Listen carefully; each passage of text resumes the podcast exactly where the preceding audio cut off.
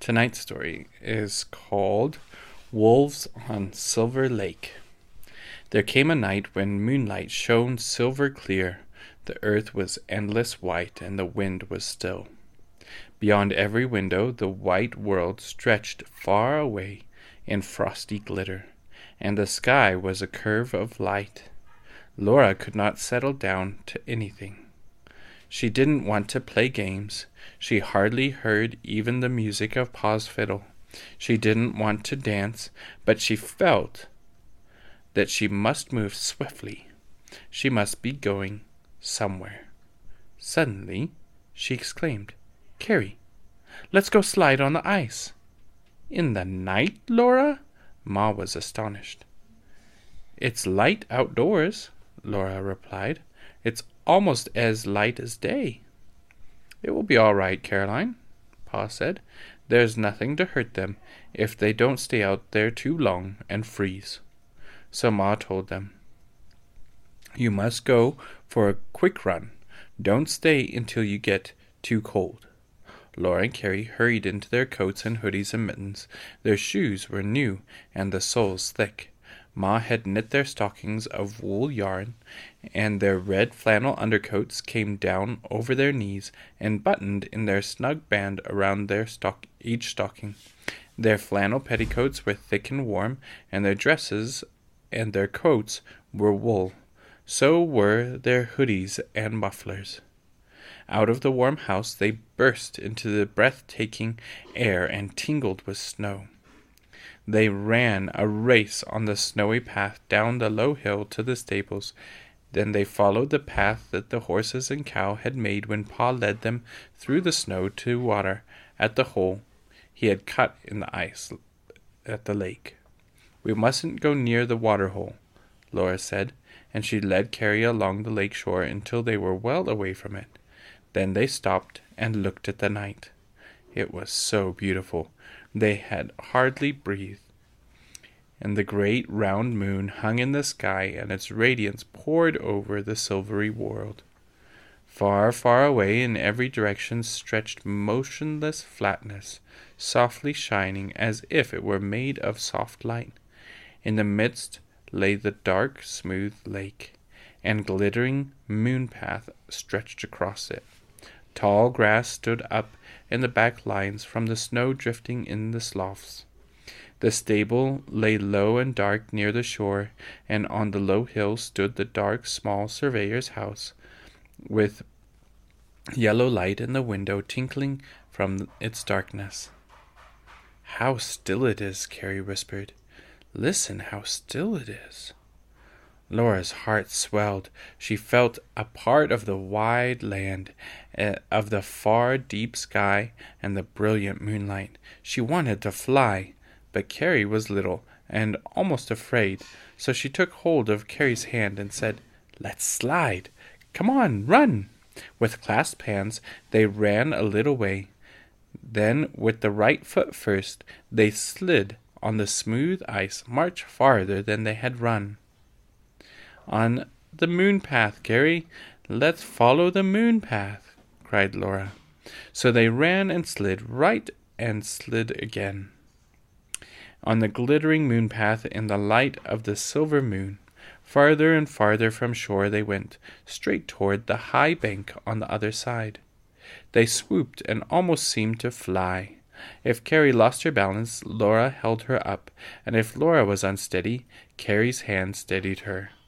Close to the farther shore, almost in the shadow of the high bank, they stopped. Something made Laura look up at the top of the bank. And there, dark against the moonlight, stood a great wolf. He was looking toward her.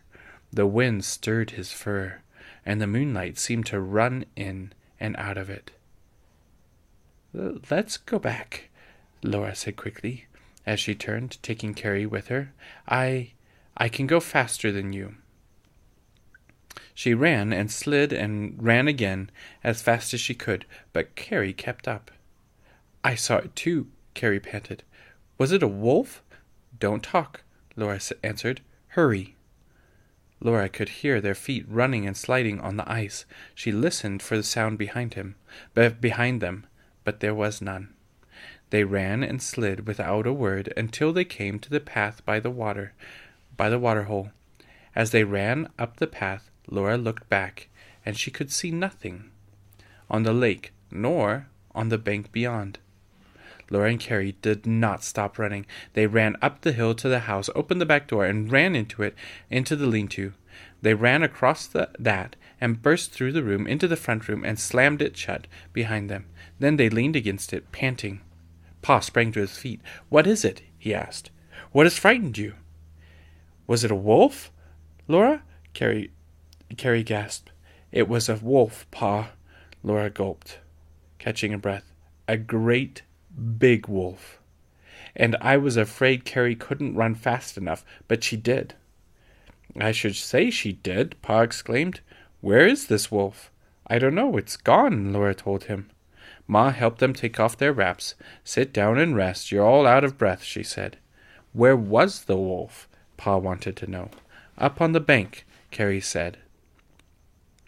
And Laura added, The high bank across the lake. Did you guys, did you girls clear, go clear there? Pa asked in surprise. And ran all the way back after you saw him? I had no idea you would go so far. It's a good half mile. We followed the moon path, Laura told him.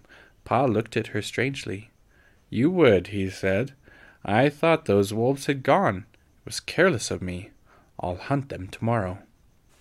Mary sat still, but her face was white. Why? Oh, girls, she almost whispered. Suppose he had caught you.